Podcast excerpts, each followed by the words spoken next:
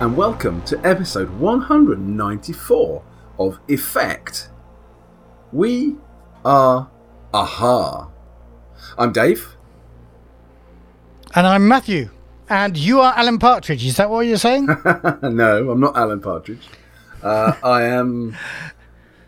Yeah, well, okay. Um, it, it's a shit title anyway, isn't it? Actually, but um, Oh, it's, what? uh, um, it's okay. You wrote it. It, it, it no, I didn't. You did. I did agree to No, it. I wrote. So, uh, but um, it, it, uh, it all will become. It'll make sense. All will become clear later on. Anyway, tell us what's happening today, Yeah. Matthew. Well, frankly, not much. Um, Yeah. We've so, got a- thanks for listening. Uh, see you next time. Bye. so we ought to say, first of all, apologies. This is coming out a week late. And it's coming out a week late because we did intend to record this last weekend. But frankly, Dave, we were having too much fun. we Were were. we? We were. But yeah, we thought about doing it on Friday, and then we but we were too busy trying to learn some bloody game that you brought. And then um, it, it came around to like Sunday evening. We thought, oh, we didn't record anything. Can we be bothered? And it was quite late, and we thought, nah, let's go and have a And we were quite drunk. let's go and have a Um, glass of whiskey or a glass of port instead. Yes, so we did. So we said, we just said, oh, we'll do it next weekend. Me entirely forgetting that next weekend, which is now, actually today, is my wedding anniversary. So, yes. um, well, and me also forgetting that so, yeah. today, as in now, is the uh, the World Cup final of the T20 tournament, which England are playing in. So I've got that. I've got that on in the corner, Uh, keeping track. And at the moment, in Pakistan are 118 for four after 15, nearly 16 overs. So it's a pretty good bowling performance by England so far. Anyway, I have no idea what you're talking about. Let's get on with what's happening in the rest Yeah, of the program. yeah, I it was- know we've got space to fill, but we don't need to fill it with this. comedy gold. or banter. This, Yeah, is, this is this is well- this is golden banter. This is what people listen to us for. Just bla- This is what people listen to us for. Blathering they on. don't listen to us for any of the gaming. No. And some of them indeed support us in a Patreon. Um, and I haven't got a new patron to welcome this week, but I have got a returning patron. excellent. and um, it's a it's a patron who who's been through a lot. So actually, I just want to say welcome back to Bill Bill Payne, um, who is uh, yes returning to our shores. Um, we're very pleased to have you back on uh, well on the patronage, but also on the Discord. So yeah, thank you.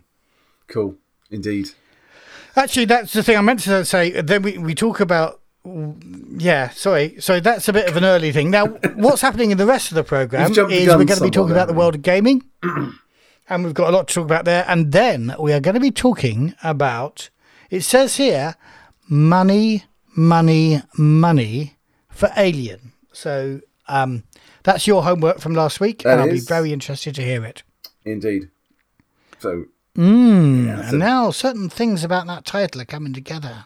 yeah, come on, don't, foresh- don't, don't foreshadow the really, really funny joke that I've done at the beginning of my essay. Okay, come on, don't spoil No, it now. I'm not foreshadowing it, Dave. I'm spoiling it. bastard, bastard. You just spoil. Now it. you just spoil everything, don't you? You just spoil everything in mine. It's just an outrage. Let's cut ahead to the world of gaming, shall Go we? on then. Yes, you've got a few things you wanted to talk. And well, first of all, Mercy of the Icons Part 3 is finally out on pre order. it is. So I, I'm not. It's buying been it. a long time It has coming. been a long time. It has been, but it's. I mean, you know, it's it's a big, as far as I understand, it's a big, meaty, complex story uh, in three big parts, which you know maybe it just needed the time to uh, to to be put together properly. So I I I, mean, I can forgive them. I mean, we've had quite a hiatus from our Monday night Coriolis campaign whilst we've been waiting for this to arrive which which has been fine actually. I, I you know um because you know when we started that that pause, we kind of knew it was coming. So even though we've had to wait a few months for it since we paused the campaign, um, Yeah, I I mean, haven't- we I weren't just waiting for the campaign. We we and we we had started and we will indeed finish before we start the campaign. Um, a uh, another intervening scenario Yeah. Um, and we could have done more. I, one of the reasons why we paused is we were particularly busy at the time, but then one of the reasons why we extended that pause is I got a job and I was going to be making up a bunch of interim scenarios. And frankly, I have not had the time nor the brain power Yeah. to do that. Yeah. So that's that's kind of what's happened. But we, we are still you will you will soon discover the truth of Station 18 before we move on to the main campaign. Yeah. Cool. Um, actually, that's one of the interesting things. So you haven't bought it. No, And I I have, have. I haven't bought it. I mean, I'm I'm un, I'm very unlikely to ever run it, and I am going to play Yeah. it. So I didn't want to get it and then be tempted to look at it and kind of spoil. Yep, Spoil the absolutely. campaign, so- That's absolutely worthy. I think that's the right thing to do. Um, and you do get, if you pre-order it now, you get a very draft beta PDF. Not all the illustrations are done, Ah, uh, okay. particularly yeah. maps and stuff like that. Um, but uh, reading that PDF, there are a couple of things. I just want to hark back to episode whatever. We'll put a link in the show notes when I worked out which episode it was. When I was talking about what could you do if you've come to the end of book two and you're waiting for book three. Right. And I made a bunch of suggestions there, and I'm really pleased to say that if I had not been working and uh, turned those into adventures, they would all have fitted and somewhat foreshadowed some of the events in book three. So okay. um, yeah. Uh, I reckon they're good ideas. And if you're stringing your campaign out and spreading the seeds of Mercy of the Icon throughout, uh, you know, a long weekly campaign or something, where you're playing four hours a week and you've got plenty of time to fill, um, going back to that episode, which is why, but links to the show notes would be a good idea. I'm quite chuffed, thinking that the campaign I ran in my head while we've been taking a bit of a hiatus was actually really good, and it would have made a lot of sense Yeah. when you're playing this bit of the campaign. Yeah. Cool. Cool.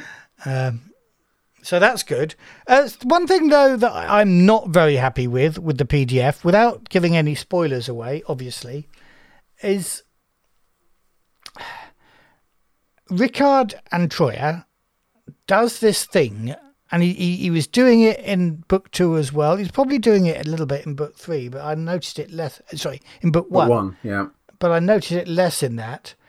It somewhat pissed me off in book two, and it's pissing me off even more in book three. and that is he awards the GM darkness points in an entirely frivolous and Arbitrary. manner. frankly arbitrary fashion.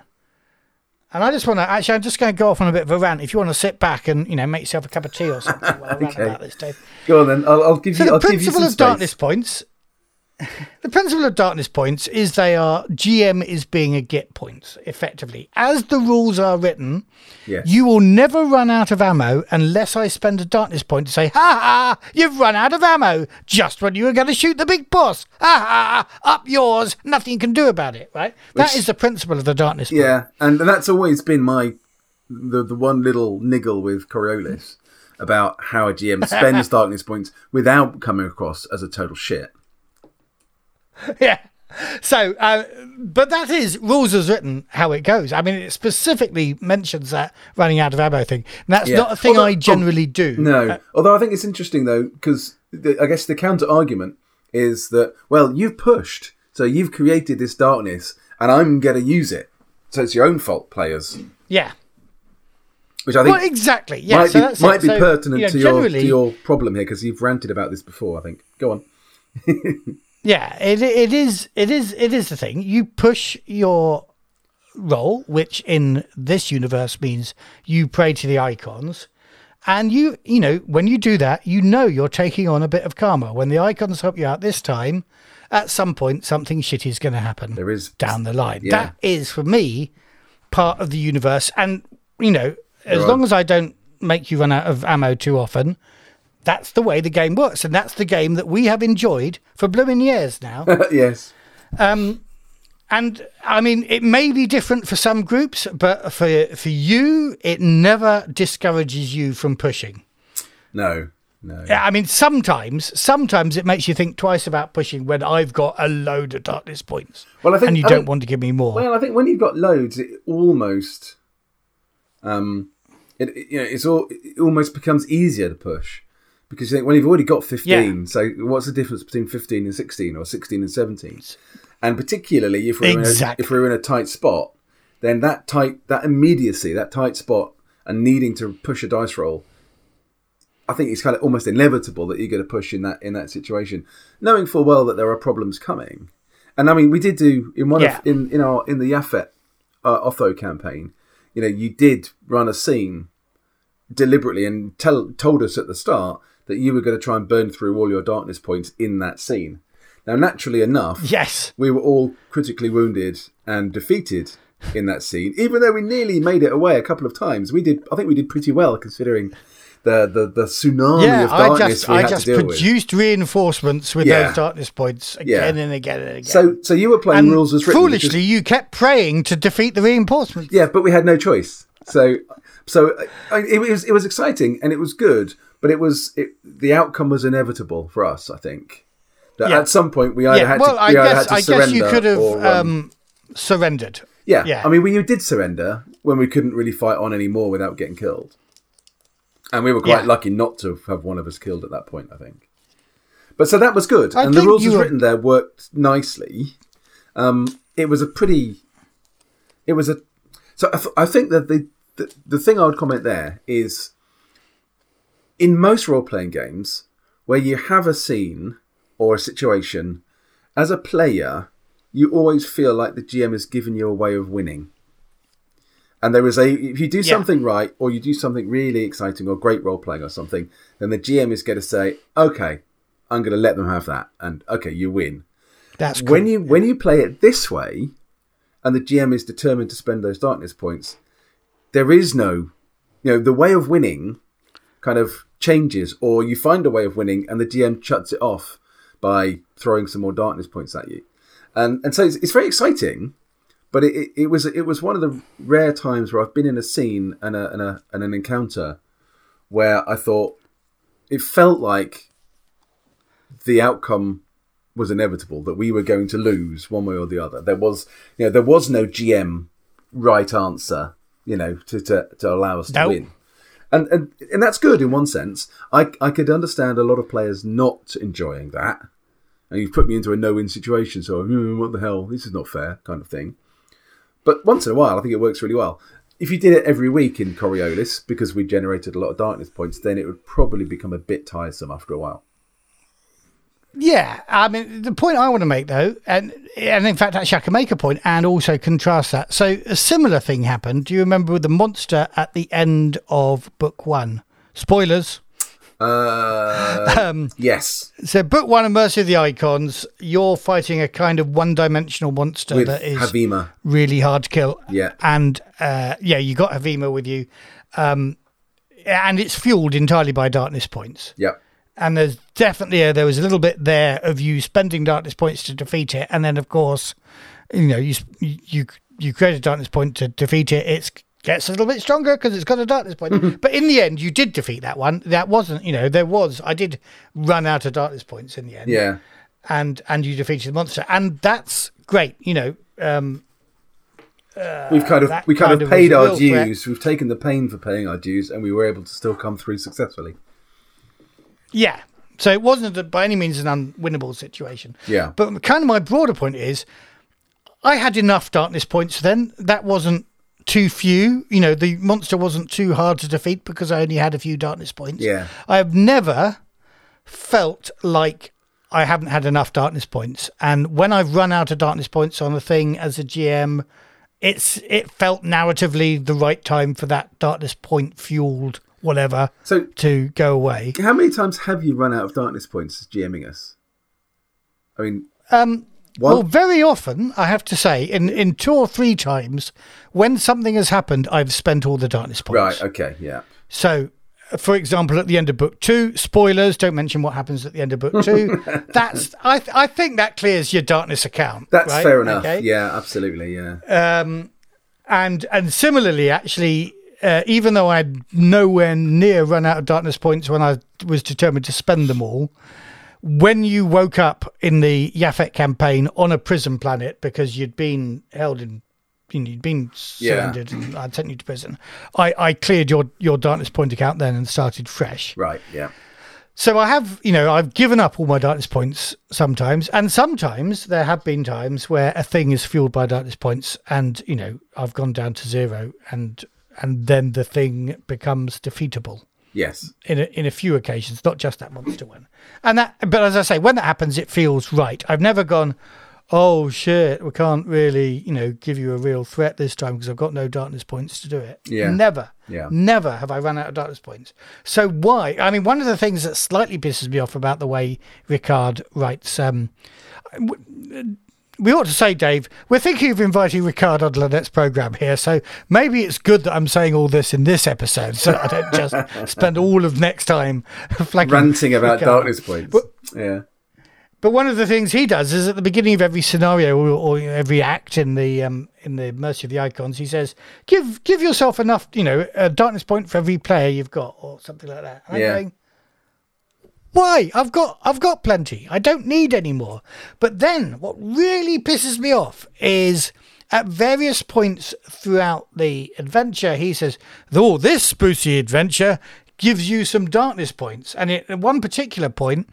In fact, he says, if you know this is a really spooky thing, and if nobody prays to the icons in your praying party, give yourself some darkness points. And I'm going, but hold on, no, no, prayer, prayer to the icons actually generates darkness points Yeah. within this game system. Why would anybody think of being and and all these when I've got into the habit of when a spooky thing happens, I I throw a couple of darkness points back at back out you Yeah. back into the pool. Out, out of my pool and into the general pool, as it were, just to drive home. This was a spooky thing that happened. That's Yeah. that's what we do in these games. When I drop a darkness point, I might occasionally even drop a darkness point, and and you guys go, Ooh, Oh, God, what's he dropping Why did you do that for? about? Yeah, You know. yeah. yeah, Yeah. and, and that's cool. You know that when you are spooked, it costs me dark. It costs me darkness points to spook you. Yeah. It does not, in my philosophy, ever give me darkness points when you are spooked. Yeah. I think there's definitely And yet, yeah. the way Ricard plays it, it does. Yeah, I think there's definitely a thing. So you know, uh, the the advantage of being able to push, you know, comes at a cost, and that cost is that you generate darkness points. Now, if you negotiate the scenario without pushing, you've put yourself at a disadvantage to do that, and therefore the you know the bonus talk about that the bonus the bonus of doing that is that you haven't built up a darkness pool that you can then use against them. If you do that and you struggle through, and then the GM goes, "Ha ha! I've got five darkness points anyway. Screw you." It's like, all right then. Well, what was the point of trying to role play Yeah, I mean, without praying? it um, entirely undermines that economy Yeah. of you know what I like about DOS. You know, it's it's clunky compared to a lot of the other systems, the push mechanisms and push costs that have developed since since it started. It's clunky, but it does have a thing in that you know success early in the story builds pain, if you like, later in the story, which is kind of the way that narrative works. Yeah, in a lot of Yeah, and it's also fiction. it's kind of the easy road to success. So by pushing, Yeah. you are making a deal with the gods to give you a bonus and make life easier for you. But that comes at a cost. It's like you know making a deal with selling your soul Yeah. to the devil. Um, you have to pay for it at some point. And I think you know you you get players who choose not to push, you know, which I think is great. Um, in in my Spectral Corsair campaign, Dean played a character from oh from one of the foundation from from the no from no, one of the more atheist ones. no no no he was from ah what was it uh, uh Zalos B and he was a Oh right, right, yeah. and he was uh, he totally thrown off the Zalosian philosophy and had thrown off the gods completely so he never prayed so my my my aim in the campaign was to put him in a position where it was important enough for him to actually pray. And that was great. It took ages. I did get him there in the end where he prayed to save someone else's life. So basically blew away his whole philosophy in order to save somebody. But it was great. But he took he made that choice um, and gave Yeah. himself a disadvantage, and and in some ways gave gave himself took took away from you know like um, willingly sort of denied himself the opportunity of pushing, which is fun as a player. It's fun to push your dice rolls and do that. So you know there's quite a lot to it if you you know if you choose not to do it. but I think you know darkness points can work really well. You know, and I and I I love them. If it's a GM, you can spend some of them on, like you say, spookiness or things happening. So I, I used to hmm. I used to spend them for because the ship was was possessed. Uh, I used to have the ship have a bit of agency once in a while, usually after they'd done something or you know a particular example I always remember was they they were they some bad guys tried to board their ship and they defeated them and they had one of them trapped in an airlock and they were debating about whether to chuck him into space or not. And after a long debate, you know what we're like, um, uh, a long debate, they decided to let him live. But then I spent a darkness point and had the ship just open the outer airlock because no, this guy attacked me. I'm not having him live. Um, and they loved that. It was just uh, a use of darkness points which didn't really matter in mechanical terms, but just added a bit to the story. So I think there is a, there is you know you can use them really well, and they can be a great driver and a great bonus to the game. But mechanically, as written, like you said at the right at the start, they are just piss on your player cards effectively, or points. Yeah. Um, And and so so yeah, I, I'm vehemently against uh, awarding myself as GM extra darkness points, and vehemently vehemently against Mm-hmm. when something spooky happens, the GM gets a sp- darkness point. That goes entirely against my philosophy. As Yeah. you say, it's great to make a spooky thing happen, even if it has minimal effect on the story. You know the the the actual um, you know, the action in the story, even Yeah. if it's got minimal effect on that, you drop a darkness points and and the players go, oh shit, that's significant, you know. yes, yeah, Yeah. and it, Uh, yeah, so uh, and I like it because again, it's almost like the gods playing with them a little bit. yeah, yeah, Yeah. absolutely, absolutely. You, you know, what goes around comes around. Yeah, That is sure. the principle of darkness point, not oh, we're just going to dump a bunch of darkness points on you because I'm a get as a GM and you're my players, you're my victims. You are a get as a GM, and that's that's a, that's the the, the Yeah, but the I'm not that much of a get that I take a handful of darkness points out of my darkness point pool or out of your darkness point pool and add them to mine just, just because go- I can. Aha! Yeah, true. You go, Aha! Ah, indeed. and that's the reason that we've got that quote. Finally, we get Possibly, possibly. So, um, the, the campaign itself. have you got any other sort of initial thoughts? So, I mean, because I've I've, re- I've Um, read the blurb. I've read that there are kind of three sort of mini campaigns within the major campaign.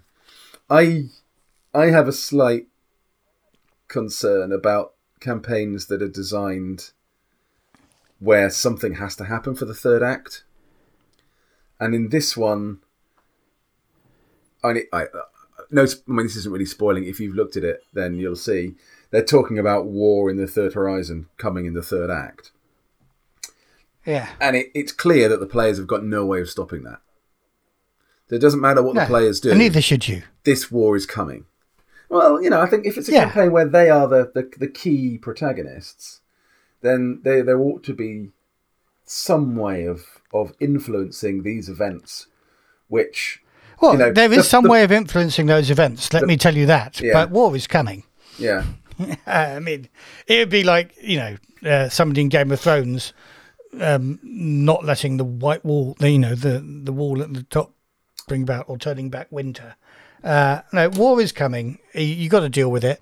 It will change your horizon, but you do have an impact on how it goes yeah, and um, how what the horizon looks like at the end. In fact, I mean, and it it kind of shows the challenge of writing any campaign because the epilogue is full of.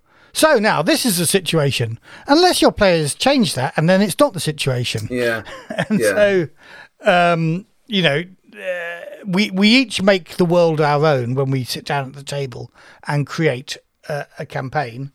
Um, and this, like any campaign, will change it. yeah. But your players can have an Im- impact on it, and you know, in a way, I guess your players can have an impact and not have the war. But then you've got two thirds of a book you haven't read. Uh, that's fine. We do that all the time. I mean, Yeah. you know, you, you can run a campaign without reading any of these books. Um, if you're happy to do that, it's fine. Um, Uh, you, the challenge then comes, and I've experienced this a little bit in L5R. Uh, my players, through know, not not through any great role playing on their part or any um, me being soft on them on my part, but through a through a incredibly lucky pushed um, dice roll. They're not pushed. What do they call it in L5R? Ra- raised, raises, You know, yeah. they put a bunch of raises on on a on a lucky shot, and they got the raises. And and they killed, if you like, the main bad guy of the world very early on in that L5R campaign. Yeah. So from that point on, one of the factions was effectively kind of almost entirely written out of my campaign, and I had to adjust pre-published material to go. Oh right, well yeah, that faction's Yeah. in a different state now. Um, uh, and so you know you you're going to have to do that with future stuff if you don't want your campaign to go the same way. But um, but I've always felt that what I love, one of the things I love about Coriolis, is you're not the emperor of the world.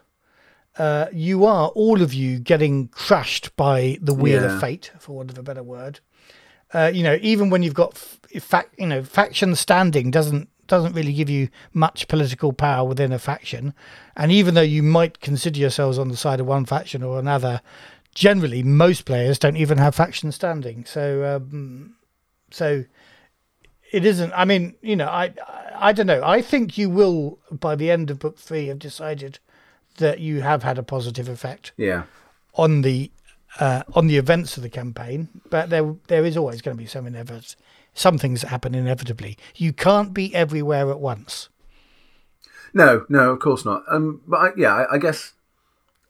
So I think this possibly plays into my part of the reason why I very rarely play published scenarios and material, particularly of this kind of ilk. Uh, you know, of this kind of um, world-spanning, world-changing um, campaign. Uh, because at the end of the ca- at the end of the three books, the the Coriolis that we had at the beginning is totally different, completely different. You know, there's so many. You know, no no spoilers, but so much will have changed that Yeah. you know it's is it still The Cori- third is- horizon- is, the game still Coriolis at the end of that campaign? Um, and I, I I love the smaller stories. You know, I, I I you know it's a bit like the problem that you get with most TV these days. You know, you know, take for example Doctor Who or, or you know other stuff, where the, the writers go so big on the, the, the threat or the problem or the you know, the issue that's got to be dealt with that getting getting a a uh, a threat that's bigger on the next show you know just takes you you know the in Doctor Who you know even time itself is being threatened in one of the episodes and the universe is being threatened and the doc you know it's Yeah. just I mean oh yeah okay fine I get it but you know let's have a story where you care about the life of one person say um so I I'm I, I quite like the smaller things and then you can the the players can have a bigger impact in that smaller story than than in a in a in a big one and I like the players to have an impact and so I guess my, my initial reading when I was reading the Coriolis, the um, Mercy of the Icons Part Three thing, was, uh, you know, story one does this, story two does this, um, but whatever you do in those two stories, there's going to be war in story three, and there's just a little bit of me that went, yeah, okay. So the players, whatever the players do in the first two parts, they can't they can't prevent that happening, which is fine because as you say, they can't be everywhere, but you are playing a campaign that is world spanning and and universe changing. And if you're playing that kind of campaign, you have to give your players a chance of doing something to influence it for the for the good. No, you're definitely doing things that influence it, Yeah. but you're you're not stopping the war. I don't No, think. no, I mean, maybe you are, um, but uh, no. I guess it's like you said. If no. if if the GM wants to allow that, and the players do some stuff that feels like it's powerful enough or enough impactful enough to do that, then you could choose to do that as a GM. But then that does change your third act somewhat, doesn't it? yeah. And some people have done that already with the second book, where something big happens at the end of the second book, and some GMs have just said that's not happening in my world. Yeah, My players are going to save it.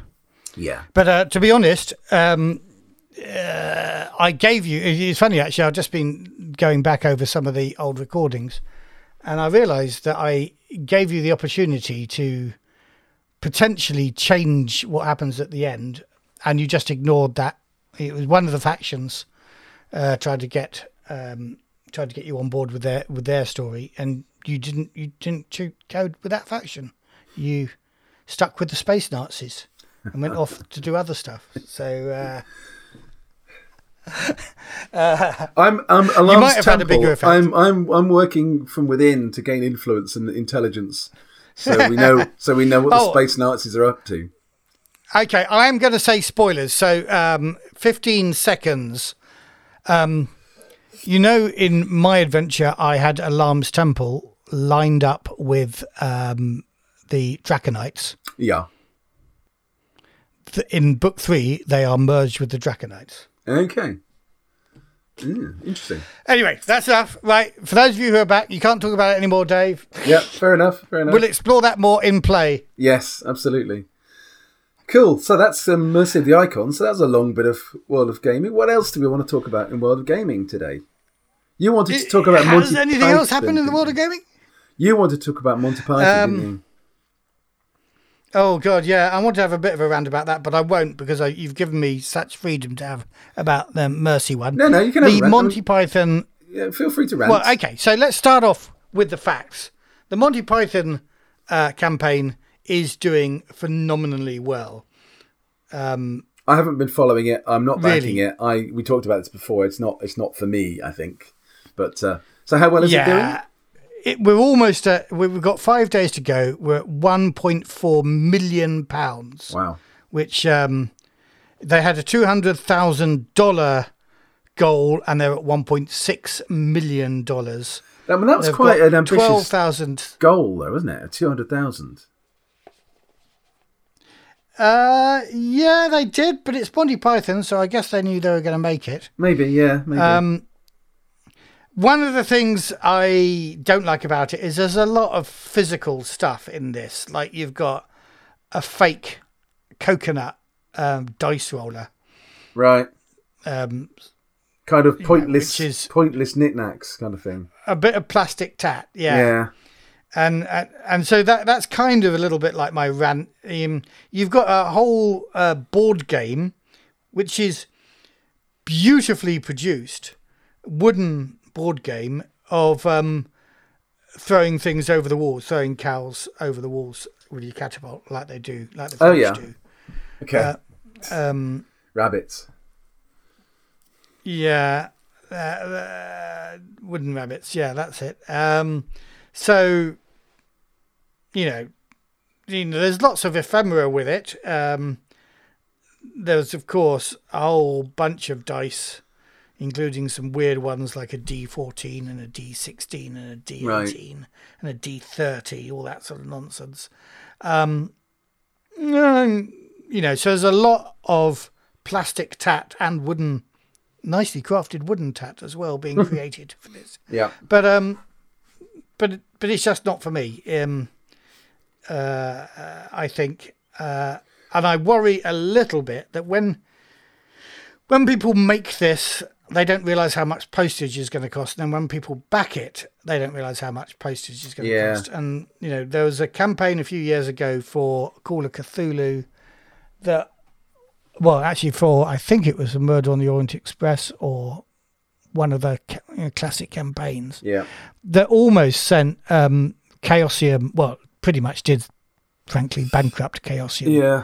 And they were saved by a bunch of fans who'd made their money in more sensible jobs and uh, rescued the company. But Yeah. um, you know, when when you're producing all this all this crap for a role playing game, where really all you need is a book, um, it worries me a little bit. Yeah. Uh, but you know, I mean, at the end of the day, as I think I read Rob Wieland, um, who's a producer that I follow, a writer for a number of games, uh, he wrote that, of course, we were all quoting uh, Monty, Monty Python, Python. in our games of D and D or Cthulhu or whatever. So you shouldn't be surprised that um, people want to have a Monty Python game. But um, but no, it's not for me. Yeah. So is that your primary beef with it? That it's got just too much tat coming along?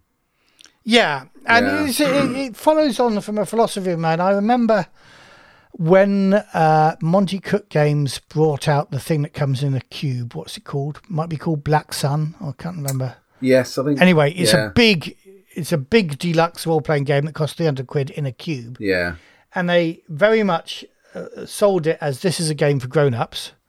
Um, for, and particularly for time poor grown ups who've got other stuff going on in their life. yeah, And I remember backing it, thinking, yeah, that sounds great. That sounds that's just like me.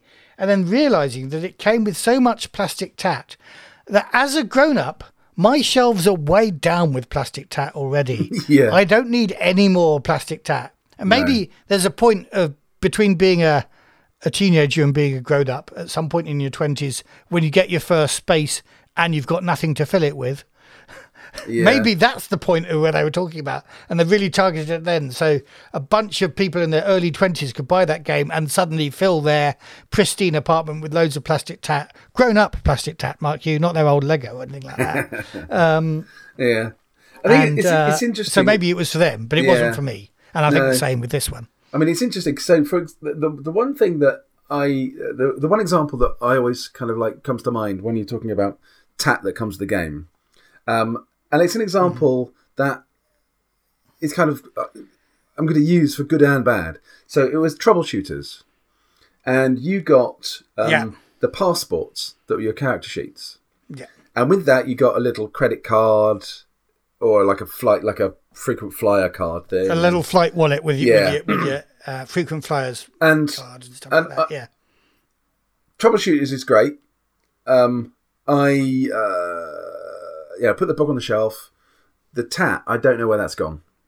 So even though I think I, I love the idea of the passport as your character sheet, but even that felt like a bit of tat that just has to go somewhere else from the book in a drawer or something, and which actually is kind of unimportant, and it it d- kind of hmm. detracts a little bit. Even you know, even though I like the idea and it looks great. It just gets in the way. Like you say, you've got to find a bit of space to put it.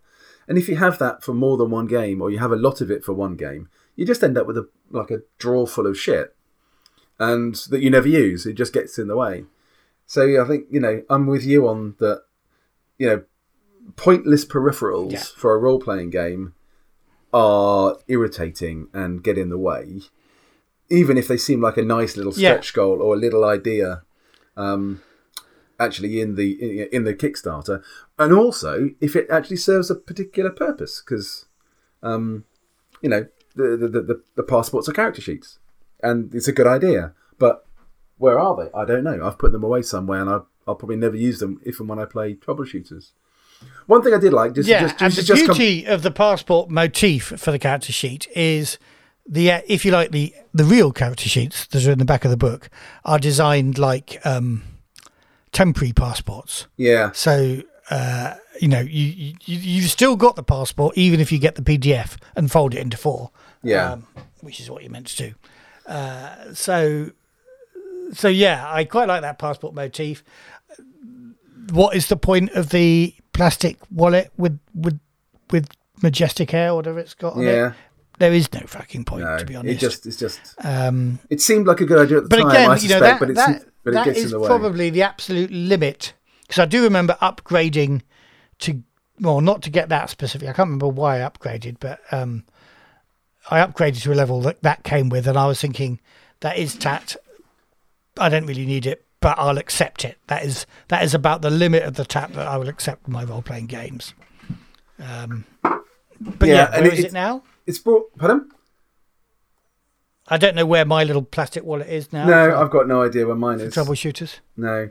So, so one thing that it- brought to And of mind. course- one thing it brought to mind was uh, um, uh, not exactly the same, but it's a, like it's an accessory. So I got the Fallout role playing game um, from Modiphius, which I haven't played yet. I don't know when I will play it, but it's lovely and it looks really good on the shelf. But one of the things I really like about it, which a real blast of nostalgia, is it comes with a lovely color book of character sheets. And you know, like in the good old days where you know you'd buy, you know, books of character sheets D and D. You know, I don't know. Yeah. There must be about fifty character sheets here, and it it just such a blast from the past for me anyway, and such a uh, a nice thing. I'm holding it in my hands right now, and even though I haven't played the game, it just looks lovely and it feels lovely, and it's the kind of accessory that I think is a really good idea, um, and is well worth it, as opposed to some of the accessories that are just a bit of peripheral tat, really. Yeah, yeah, no, absolutely. And those passport character sheets, you know, if you ever do get to play um, a proper campaign of um, of troubleshooters, we could dig those passports out, and they'd be fun, Yes, wouldn't they? I agree. Yeah, Um, but we'd have to dig them out. Yeah, Uh, but part of the problem again is we're all playing games online nowadays. Uh, you know, yeah. So much of it is, isn't it? we get together maybe four times a year, maybe six if we're really lucky to play a game. Yeah.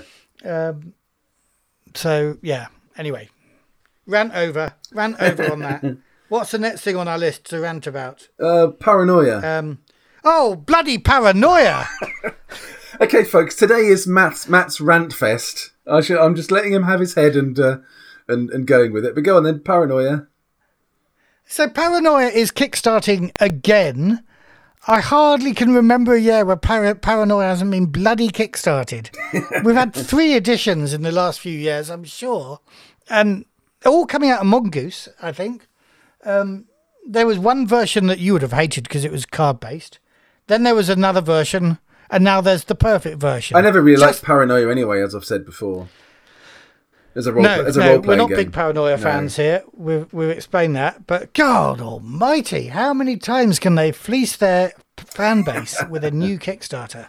We were just talking about this, me and my boys, yesterday, um, about but in the context of computer games, and talking about games like Mm-hmm. FIFA, where basically you're fleeced every year to buy a new FIFA game that uh, you know is basically the same as the old one with That's something, updated with all the proper players. yeah, that. with some silly mechanical change just to you know kind of justify having a, a completely new one.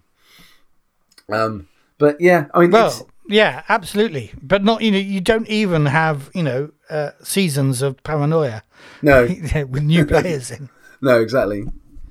No, so I mean, Ah. it's not something that's come across my radar. Um, I won't be backing it. As I said, Paranoia, as a role playing game, doesn't do for me what I want role playing games to do, which is all about getting into your character and building that character story. Having a character that just dies and gets another clone, and you know, dying in funny ways is the is the shtick of the game. Um, yeah, it doesn't doesn't doesn't rock my boat rock my boat, float my boat, doesn't do something to my doesn't doesn't make my boat go. So yeah. Anyway, I, I think I've tortured that. Yeah, that- no. that- let, let, us move on quickly. We've spent a lot, lot of time ranting about two games. we are. This is More going to be a positive short news. episode, wasn't it? And it's going to be a really long one again now. Anyway, Yeah. yeah, carry on. So uh, I'm pleased to see that there is being started. We'll put a link in the show notes. A uh, supplement for for Cyborg, uh, which is called Yeah. Gutter Punks. Um, it's not one that I'm going to back because um, I haven't really even played Run Adventure Cyborg yet. But it's good to see that the Mörk Borg sort of spontaneous third party support is already happening. Um, Yes, and that and- and a lot, Cyborg, I think, is by Exalted Funeral, who of course um, are doing the big Monty Python game as well.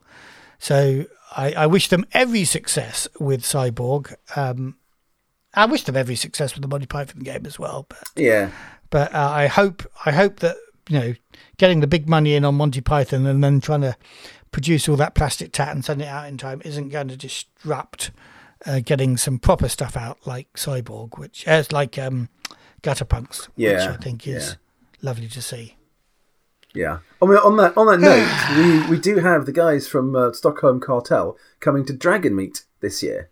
So um, Oh, Johan let's talk about Dragon. Christian Sala, uh, and I don't remember the names of the other Dan two. Algestrad. Yep.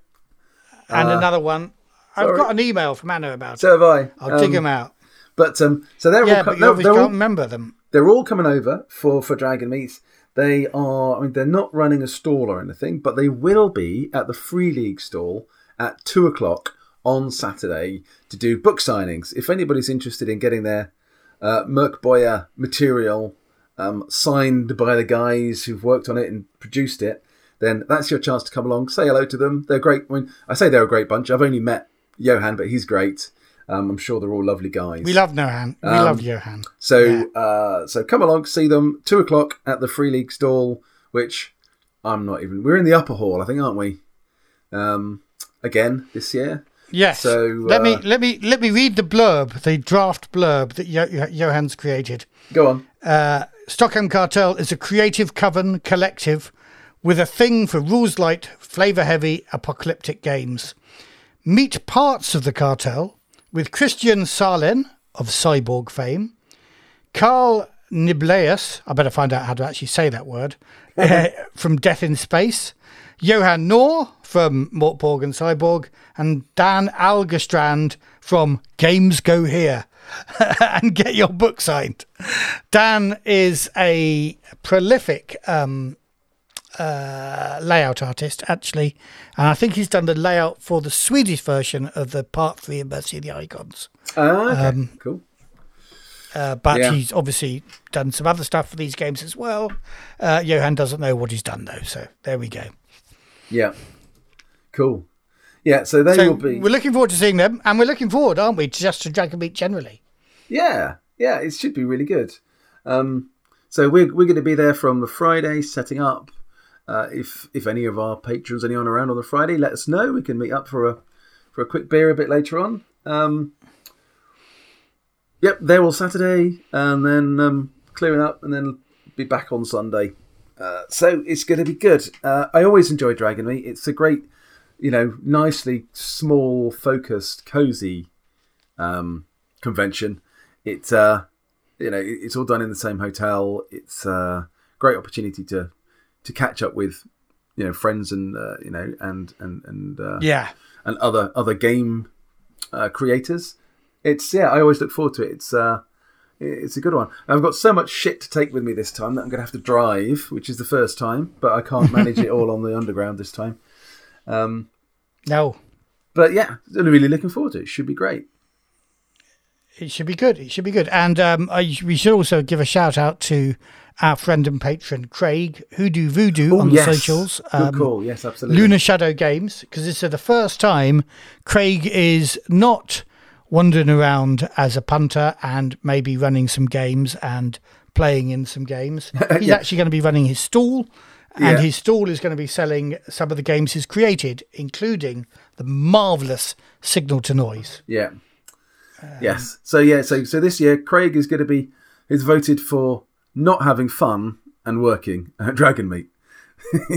so, yeah, but working at Dragon not even getting paid is fun, fun apart from it's what fun. he sells. Yeah. Yes. Yeah. Working Dragon Meet is fun. It is fun. It is. You know, it's great fun. Yeah. Uh, I'm, I'm, kind of hoping. Do you remember? Oh, and also, do you remember Dragon last Meet year? Related. Hang on, hang on. You know, I'm talking about Dragon Meet still, so shut up. Um, yeah. Do you cool, remember cool, last cool. year? Okay, yeah. There was that um that little guy and his mates who couldn't afford to buy Coriolis, and uh, so I bought it for him. Oh, gave, gave it to him. Yeah, and he young he, young man, the teenager. Yeah, I guess he was what uh, thirteen or fourteen, maybe. Um, and he like yeah. and he promised to come back this year and tell us about his uh, Coriolis gaming. Now, I really hope he does. Got no idea what his name is. Right, I'll, yes. I'll recognise him and his mates if we see him. Um, but uh, if on the off chance that you're listening, I'm expecting a report. So come along, find us at the Yeah. booth, and uh, let us know how uh, uh, yeah how your Coriolis gaming has been going. That'd be really cool. Cool. Yeah. Yeah. Um, and Coriolis related, I don't think we can make any promises yet. Not Coriolis related, Dragon Meet related. We can't make any promises yet.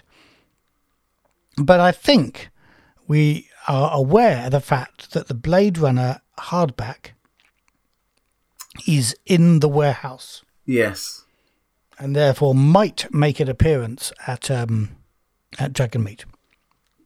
Yes. And uh, the starter set isn't yet. So Yeah, uh, I- I- that might not make an appearance. I yeah, I I I suspect that it won't. Am I being a bit pessimistic? It's only it's not you know it's less than a month now. I I don't know. Yeah. I'm fingers yeah. fingers If- crossed. I mean, if people I- start getting their deliveries beforehand, but Yeah, exactly. I don't suppose they'll Yeah. start delivering until the, the starter sets in. people do need to be getting their But, um, their um their backed product before we can start selling it at Dragon Meet. We might possibly have a copy Yeah. to show people, but we won't. But might not be able to sell it. yeah, Possibly. there may be a copy to show people. a bit like we yeah. did with the One Ring last year, uh, where we had. But I think the starter set's really important here. I think the starter set is going to be generally the way you play Blade Runner. Yes, yeah, and that'll come with all the the relevant material to The clues. And yeah, stuff like exactly that. to make yeah. your to make your investigation full and and uh, um, what's the word I'm looking for? Um, immersive. I almost said sub, investigative. almost said submersive, but that wasn't the word I was looking for. Immersive. yeah, Yeah. yeah, yeah, cool. Yeah, so looking forward to Dragon Meet. If you're Right. coming, if you're coming to Dra- Dragon Meet, come and find us. Um, say hello. It'd be great to see as many people as possible. Right, we're 50 minutes into the program. We've got just enough time for you to talk about money in Alien, Dave. Yeah, okay. Um, yeah, let's get on with it, shall we? To quote a great poet of our age, money, money, money must be funny in the rich man's world. Money, money, money, always sunny in the rich man's world. Aha. But in an RPG context, I'm not sure that money is either funny or sunny. Certainly, I struggle to think of many games where money either actually matters or is managed in an effective way. That said, and in the interests of full disclosure, I will cough to a confession here. As a player, I'm quite far along on the spectrum of no fiddly money bullshit, thank you, to I want to count the pennies, please. It depends on a couple of things. Firstly, on the scale of buying power that is required by the game. Do you need money to buy a loaf of bread to stave off starvation? Or do you need huge wadges of cash to sustain a lifestyle or pay for really expensive things? And secondly, it depends on the specific game, of course. A game like Legend of the Five Rings, or a genre like Star Wars, doesn't want or need money for the game to be a success. Despite Han Solo's avaricious attitude in Star Wars, and you even see him loading what I always assumed were boxes of cash before Luke flies off to the Battle of Yavin, the fact of money is irrelevant to the game. A game like Forbidden Lands, or Dungeons and Dragons for that matter, is about forging your place in the world, and that includes building a stronghold or a place to live in safety. For that, you need money. So here, counting the pennies and scrabbling for money and treasure is central to the game. Although you can go a wandering and exploring if you like. Then a game like Coriolis takes the Forbidden Lands approach, but places the PCs at a different place in the transaction process. You already have your stronghold or ship and have a huge debt to pay off. I do enjoy the bookkeeping for Coriolis and the character behaviour it drives, but I can easily see that managing a mortgage as part of your game might not be such fun for a lot of players. As an aside, friend of the show Toby has put together a great approach to money in Coriolis, based entirely on the concept of obligations and favours, which fits the Coriolis genre perfectly. But there are still challenges about the scale of an obligation to meet the costs of a mortgage. So that brings us to another question. Should money be dealt with in pounds and pence, or abstracted in some way to avoid the accountancy lesson? In many cases, pounds and pence, or dollars and cents, or gold and silver coins, or whatever, is fine to manage the player's economy. Abstracting at this level would simply mean assuming that the PCs have enough for whatever basic needs they have, or don't have enough, depending on the game. But the more money your players start dealing with, the less convenient the pounds and pence methodology. But abstracting money can be really hard to do well, and if it's done badly, or for the wrong reasons, or for the wrong game, it can break the immersion for the players. The immersion that can come with worrying and fiddling about money. There's also a final question of do you try and do both in the same game? Pounds and pennies at one level, and an abstraction when you get into the big bucks. So, what about Alien? Let's start with a question. What is the purpose of money in Alien, and is it important to an Alien campaign? Well, I'm tempted to say that money is such a small factor in the movies that there isn't a need to worry about it too much in a campaign. But the counter to that is that colonists and explorers are frequently looking to make a better life for themselves and their families. And some of that is surely going to be bound up in money, bound up in their standard of living and their search for better prospects for the future. Having said that, money doesn't really feature as a thing in the Alien movies. Of course, it's mentioned. Parker and Brett bang on about getting extra shares for checking out the signal, and then go quiet when Ash reminds them that their contract forfeits their share if they don't go and check it out. Russ Jordan thinks, We've scored big this time, and Carter J. Burke talks about being set for life but it doesn't feature other than as a background driver and motivation for the behaviour of some key characters. And once it's been established, the characters stop going on about it. So, a bit like the Star Wars example, money is there, it does motivate some characters, but it's in the background and it's not a core element of the alien experience. And that's reflected in the way Free treated it in the core book. We are told there are several currencies, predictably the United Americas dollar, the Three World Empires yen, and the UPP yuan.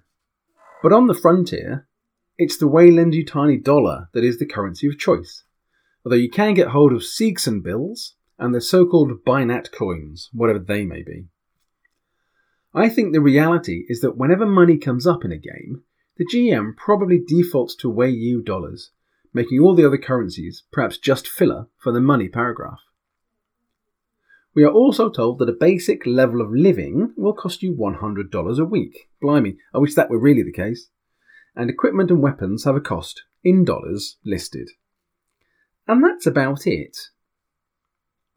And that's probably all well and good for the staple of the Alien RPG universe the cinematic scenario, as well as perhaps the colonial marine campaign style, where making cash is unlikely to be your PC's primary motivation blowing things away will be. But what about campaigns for everyone else? The explorers, the colonists, and space truckers? Well, the first word I'm going to say is shares. Shares, shares, shares, shares, shares. I don't recall the word dollar ever coming up in an alien movie, although I'm sure those better acquainted with the wider canon of books and comics than I can correct me. But I think, for a lot of players, their primary engagement with Alien is the movies, and here we talk about shares. But we still quickly run into a problem. While the use of shares is thematically correct and brings the feel of Alien to the fore, it doesn't help the player when they want to use some of that money. It would be weird to say that a pistol costs one share and ammo is 0.1 shares per clip. Each share needs to have a dollar equivalency, which, on one hand, kind of takes away the need for shares at all. On the other hand, though, the use of the word share evokes something of alien in me, and at the most basic level, you could just do that dollar equivalency.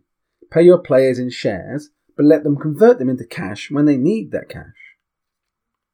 So is that enough for Alien? I think for me it probably is. For an explorer or colonist campaign, your players will be scrabbling over the number of shares they earn for any given mission. They would be unlikely to have to buy too much stuff. They'd probably be able to requisition specific equipment they might need for any scenario, but then have to pay for it out of their shares if it gets destroyed or damaged. In a space trucker campaign, I expect the same would apply. Ships are so staggeringly expensive the average captain will never be rich enough to actually own one. So, like Captain Janek in Prometheus, you don't own the ship, you just fly it and collect your shares at the end of the job. No questions asked. You could have an abstracted system for alien money, and I have a few thoughts in mind about how that might work. But it would be a complicated set of rules, and we all know Free League try to avoid le crunch and the occasions when players would play characters that would require a money system for big transactions are going to be so few and far between, and having a rule system to cater for this edge case feels unnecessary. And Alien, as a game, just doesn't revolve around money. Yes, it's there, but the game is about horror, the wonders of the universe, and the little folks being screwed over by the corporations. It's they who have the money, not the players. So let's keep it that way. So this, uh, Dave, is Oh shit! That's another really, wicket. I think, only half your homework. Can I? Can I? Can I be really critical with the? It's a very enjoyable read as usual, um, or listen, of course. but half of it is about other games. Only half of it is about Alien, Yeah. and and you've missed out on half the solution. Well, go on then. Um, I'm I'm Do you want I'm, me to tell you what the other half of the solution is? I'm open to all suggestions and proposals. So go on then. You can tell me Okay. what you think. Well, let, let's rewind um, actually a bit from this. Uh, what? So, just some first principles. What is the dream of every person in the alien universe, do you think? Or, no, when I say person, that's not good enough. What is the dream of every player character within the alien universe? If you're going to run a, a sort of campaign as we have done. Well, it it depends on that character, doesn't it? There are there are Hmm. there are several. But Okay, give me some. Give me But I mean, give me some possible solutions for how But I mean, if you're I look- sit back at the end of my campaign and go, "Yes, I got where I want to be." so if if you are um, playing a, a, a Parker or Brett kind of character, then I think you know you know you are you're in You are it the best. You're in it for the money. You're in it for the shares, Yeah. uh, and you're prepared to, to do stuff. But what's okay? Right. If Let's cut, get- if let's you get paid well drill enough. down on that a bit. If you're Parker and Brett, you're in it for the shares. Yep. What are you doing with those shares? You are spending them for for Parker in particular. You're spending them on parties at home. That's what the uh, the canon around Parker is is all about. So he he enjoys his life Right. at home, going to parties. So and having he fun is a with his friends. hedonist. Yeah. Yes. Okay. Good. Good. Good. Good. What about Brett? Do we know anything about him? Not so much. Okay. Do we know anything about the other characters and what they're in it for? Because quite apart from the alien, let's just move the alien eating them all to one side. Um, it's a pretty shitty life already, isn't it? You're uh, stuck with this crew for what feels like, um, you know, not just the years that you spend in hypersleep or whatever, but the um, the the days when you're you're actually stuck When you're in working, this tiny yeah. spaceship space with working with these people. So, what is the reward for that? Where where do we go from here if we're if we're crew? That's a good question. You tell me. Okay, so I will tell you because I have an answer. Um, yeah, we we can definitely do a Parker thing, and um, you know, and I I don't want to um uh, assume I know anything about why people do uh, oil rig work or fishing off the Alaskan coast for crab or whatever. Yeah. But you know, th- th- those are, if you like, similar working men's, uh, working people's, I should say, lives, and you know, one could project about why they do that and what they do at home. And I, I happen to know an Alaskan crab fisherman that loves playing D and D when he's home and amateur dramatics. Um, so he may not party quite as wildly as Parker does, but you know, obviously, the you know, the, he spends let's assume half the year on a boat in bits and half the year having great fun um, back home in Anchorage. Um, and similarly with oil rigs, I imagine you spend roughly half a year on the oil rig and half a year spending money doing stuff wildly.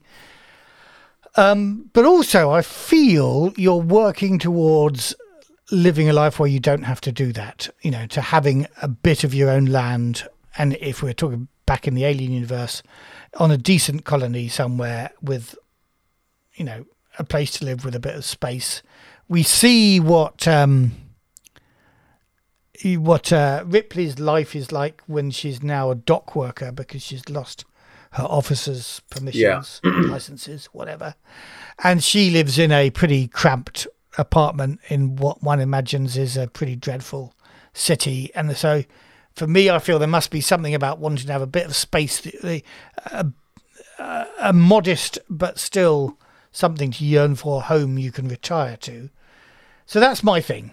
So um, you can either, you know, spend your money hedonistically like Parker, or you can uh, retire somewhere.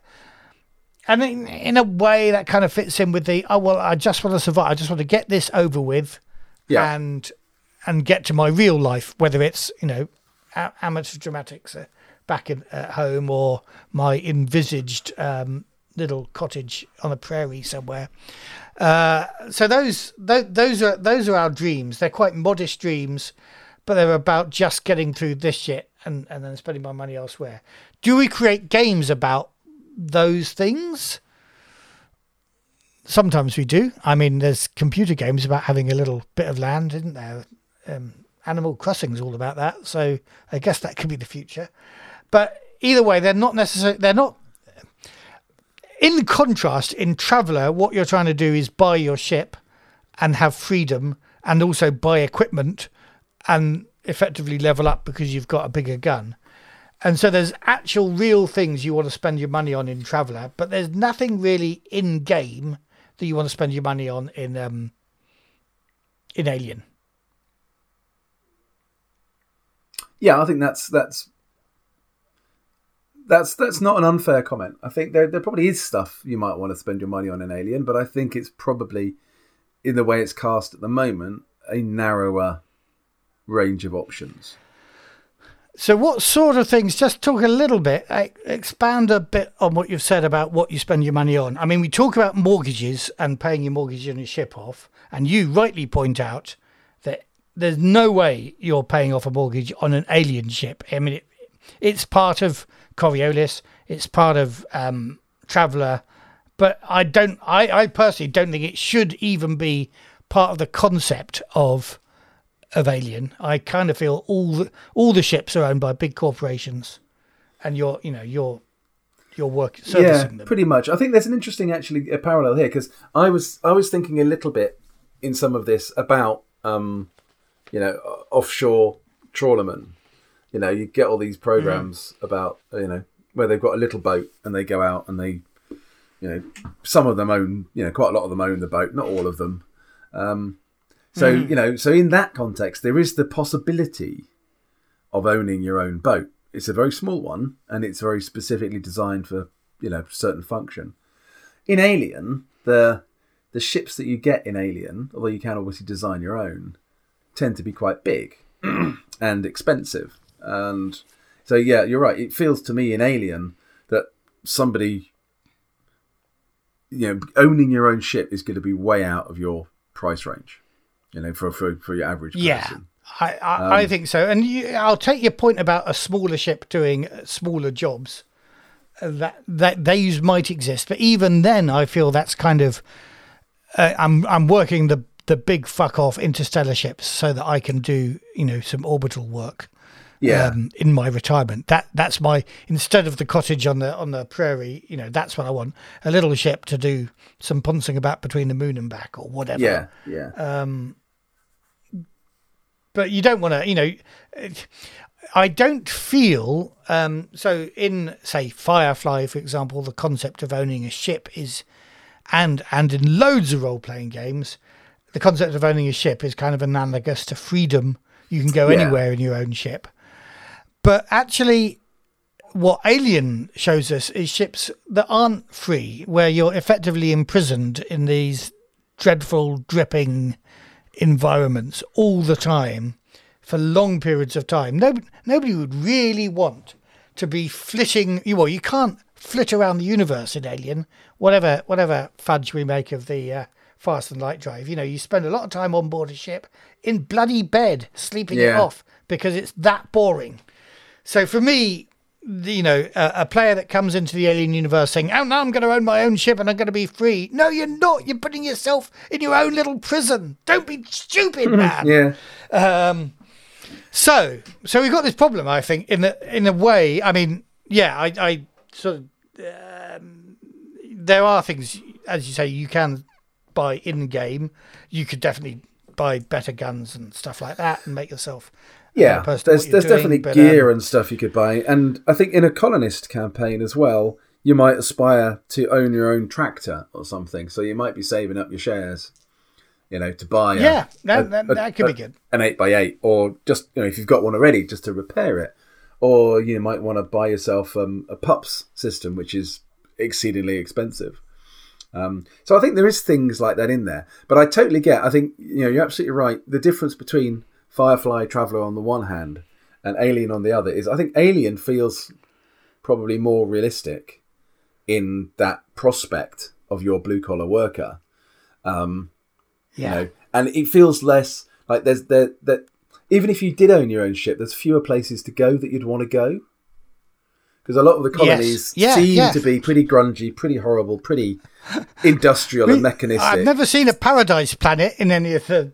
I, know, I haven't read all the novels or anything like that. No, but there no, don't seem to be many really nice places, It doesn't. no, Uh, or sure, places where there aren't aliens. It turns out. sure there must be, but it. Um, yeah, it doesn't seem that. It all seems very dark and very, as you say, dripping, wet, and creepy. Um, so it, yeah, it, it to me, uh, you know, as a potential player, I, I don't want to jump in a ship and go and you know trade between all these places because they're all pretty horrible. There's not somewhere Yeah. where you what you might have is someone who wants to go, you know, in an explorer campaign. I want to go beyond the frontier and explore other planets. Now you're unlikely to do that in your little trawler because you know it, it wouldn't hmm. survive the trip. More, you know, and what I said in the in the in the piece, you're more likely to be the employee of some very wealthy, either you know individual or corporation, who has got you exploring for a particular purpose, and you know they they've got you looking for something, or even if it is just exploitable resources to make them even more money. Um, but actually, you're likely to be going to some pretty Yes. grim places. You're not going to to find yourself going from one paradise to another. No, no, and effectively, that what that means is everybody's an indentured worker, effectively. Yeah, and your your object of the game i feel is to freedom is a great concept that we can still have. Freedom isn't buying your own ship though. Freedom is getting out of this life whatsoever. And if this game and and the fiction of the universe only shows you the grotty places then at least you could have a dream of a place that's slightly less grotty where there aren't any xenomorphs where you could retire to for want of a better word and get out of the corporate rat run. I Yeah. feel you know, this isn't a game. We were talking a bit about um, player agency and whether you can stop a war. I don't think Alien is, and, I, and one day I'm going to be CEO of this corporation. Um, I don't think that's an objective, but let's just check that with you. I think some characters might. I think if you're playing a corporate stooge, then if you're playing Carter Burke, then you may well be aspiring to be on the board of the corporation one day. Um, whether that's realistic or not is another matter entirely. But I think if you're playing that kind of character, then Carter Burke obviously wasn't the kind of character who was sitting on Nostromo dragging lots of ore around the, the universe. Um, you know, he only, No, went, he only no. went on the mission because he wanted to oversee what was going on and make sure that that he got what he wanted out of it. Um, Yeah. but yeah, so there's a character. Or was he? could- Or was he on the mission because somebody who's really going to make the money out of this operation put him there? possibly? Uh, yeah, absolutely. Yeah, but I guess in Burke's head, did he piss somebody off and that's why he's on the bloody ship now? Well, I reckon, I suspect Uh. he was, you know. So in, in, in the film, they they they realised that Burke gave the order, or you know, gave the coordinates for Jorden to go and check it out. Basically, sent them to their doom. Um, but I suspect almost certainly he would have needed some top cover in the corporation somewhere, and there's somebody in the corporation much more powerful than him, who's basically dangle promotion in front of him Yeah. to take this forward. But then he takes the blame because his name is on the the communication that told them to go and check the spaceship out.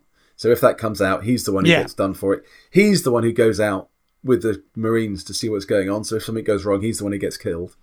Um, but there's somebody else, you know, back on Earth who's just drawn a red line underneath, you know, Project Burke, Yeah. LV four twenty six. Um, um, pity I didn't work out. Oh well, move on to the next project.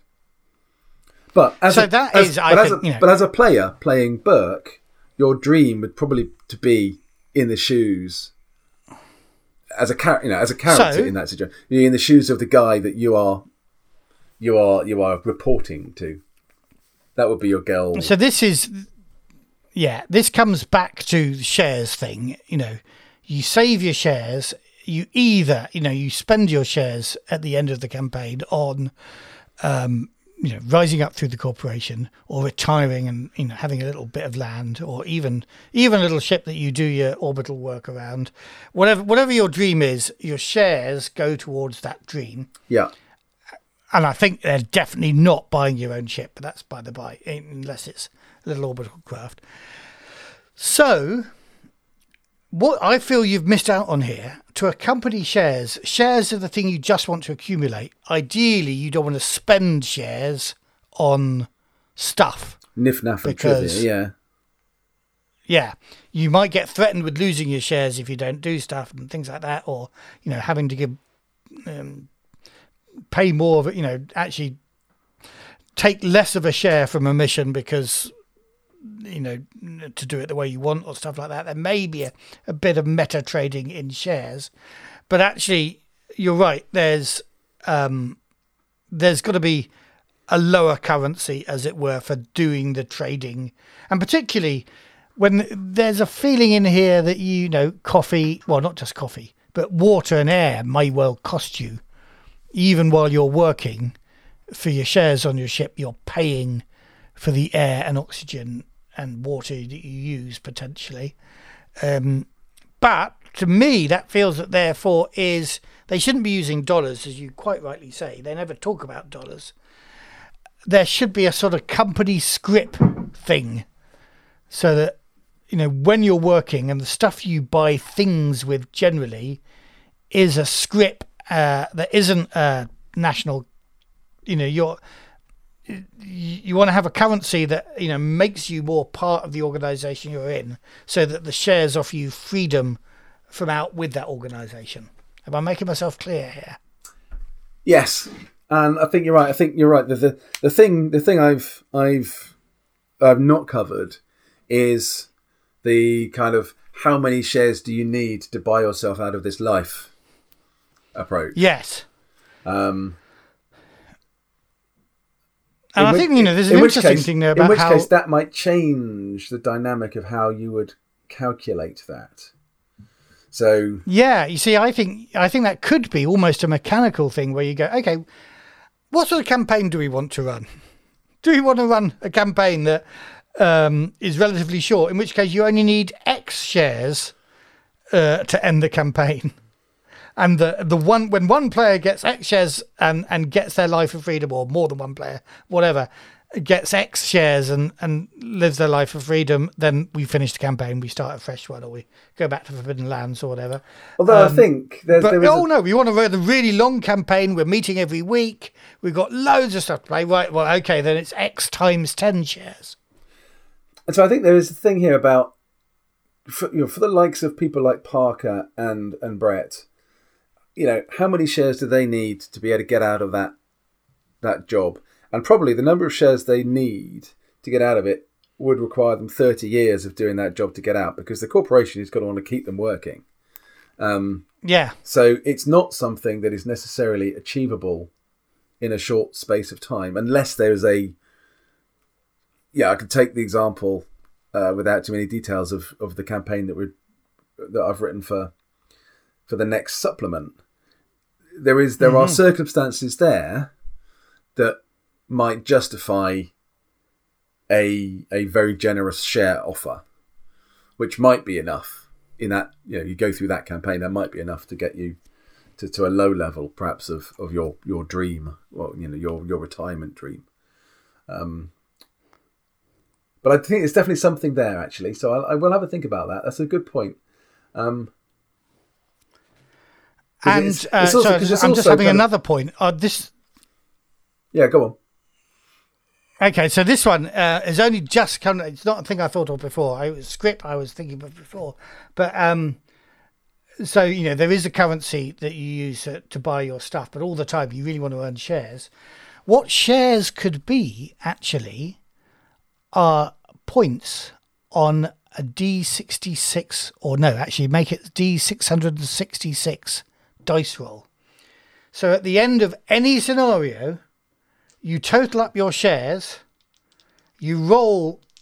I, I'm going with the 666 because you know it's a D6 game. It could be percentile dice or whatever, but in in this game you roll um, 66, uh, 3d6, and if you get under your total of shares, then you get to retire your character and build a new one, maybe with some extra points on creation or something like that. So uh, you know, um, after after the first adventure, you have one share. You've got to get one out of six hundred. Oh no, it's not. You can't. What is it? So 111 is the lowest you can get on D66, D666. yes, yeah. So, actually, you, yeah, so you're going probably- to need 112. But then maybe a dice roll thing. you're going to need at the 112 shares every- before you even even start thinking about it. Yeah. Well, there you go. There's, there's your thirty years of work. Yeah. Um, but that could be a thing. That could be a thing that you that that gives Yeah. players something to aim for to recreate what their um what their Yeah. ambition would be. Yeah. And in a game like this, where actually it's survival, you know, aiming for enough shares to get out of the game is actually maybe maybe a, good, great good thing, thing, to aim actually. for. Yeah. Yeah. yeah. Yeah, cool. No, I like that idea. I'll have a think about that. Right, that's all the ideas I've had. Um, No, cool. Good so you've got you've got some money rules in um in in uh, Better Worlds coming up. Is that right? Uh, well, I mean, there's there's uh, the use of shares again. So I've taken in that uh, there's a a very very light touch kind of approach to it. This conversation is actually making me think a little bit. I could add another paragraph and add a little bit extra to it. Um, Ooh, your word count, mate. I know, I know. I've kind of given up worrying about it. so, but um, so because I did, there was a couple of things that I'd that the play testing made clear. So I added another couple of paragraphs, which was another couple of hundred words. So I'm being honest. I'm I'm Oh, right, totally yeah. I'm totaling the word counter. So we've got a we've got a uh, a spreadsheet. So I'm not hiding anything from the guys, obviously. Um, Yeah. But I don't think they've had a chance to look at any of it yet. So it's uh, it's it's still Cool. you know good for me to make amendments, and it, know, it will be for a while because I want to play test all of the scenarios, and um, there will be there will be amendments that will come in as a result of the play tests for sure. There always is. Brilliant. But yeah, Brilliant. Well, that sounds that's good great. stuff. But that's that's a really interesting food food for thought on that one. I, I yeah, good. Well done. Thank you. Cool. I thought I'd push back on that one. I thought you might like that. Yeah, no, that's cool. Anyway, um, now you to- did mention earlier that you wanted to talk a little bit about our past weekend when we should have been recording this episode. Yeah, we are so low. I think we should leave that till next time.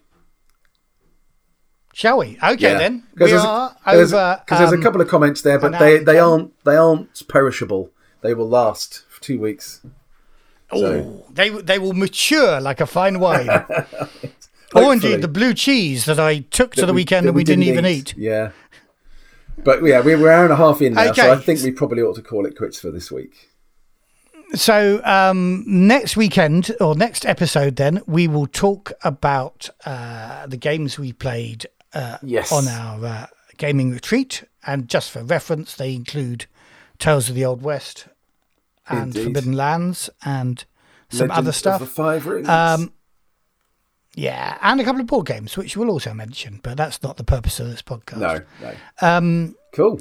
we'll also we'll also see if we can get Rickard and Croyer to come Yeah. and. Um, Yep. actually, am I? I'm just, is it? It's Antroia, isn't it? Yes, the T. Rica- Rickard Antroia. Yep. Yeah, I'm just. I just find myself sometimes putting a K in there. I know. I Don't know noticed why. that. I anyway, thought you were an idiot. yeah, but you just ignored it. Well done. Well done. I've only just heard. Well, I've corrected you so many times over the years, and you just don't listen to me. So, uh, but yeah, Yeah. Fair enough. Oh yeah, we can talk about correcting me when I mispronounce a name, can't we? Next week, next time. yes, we can. Um, cool. and uh, and something else. We had another idea as well. Uh, oh, yeah. The other thing we feel we're overdue is another look at the Free League Workshop. Yes. So Yep. probably all three things won't happen next time, but some of them will, and then the other one will happen after that. Probably. Yeah, indeed. Cool. Good stuff. Right then. Um, I think that's enough from us for one week. So uh, yeah, it's goodbye Indeed. from me. And it's goodbye from him. And seeing we haven't got any interviewees this week, uh, may the icons bless your adventures. You have been listening to The Effect podcast, presented by Fiction Suit and the RPG Gods. Music, Stars on a Black Sea, used with permission of Free League Publishing.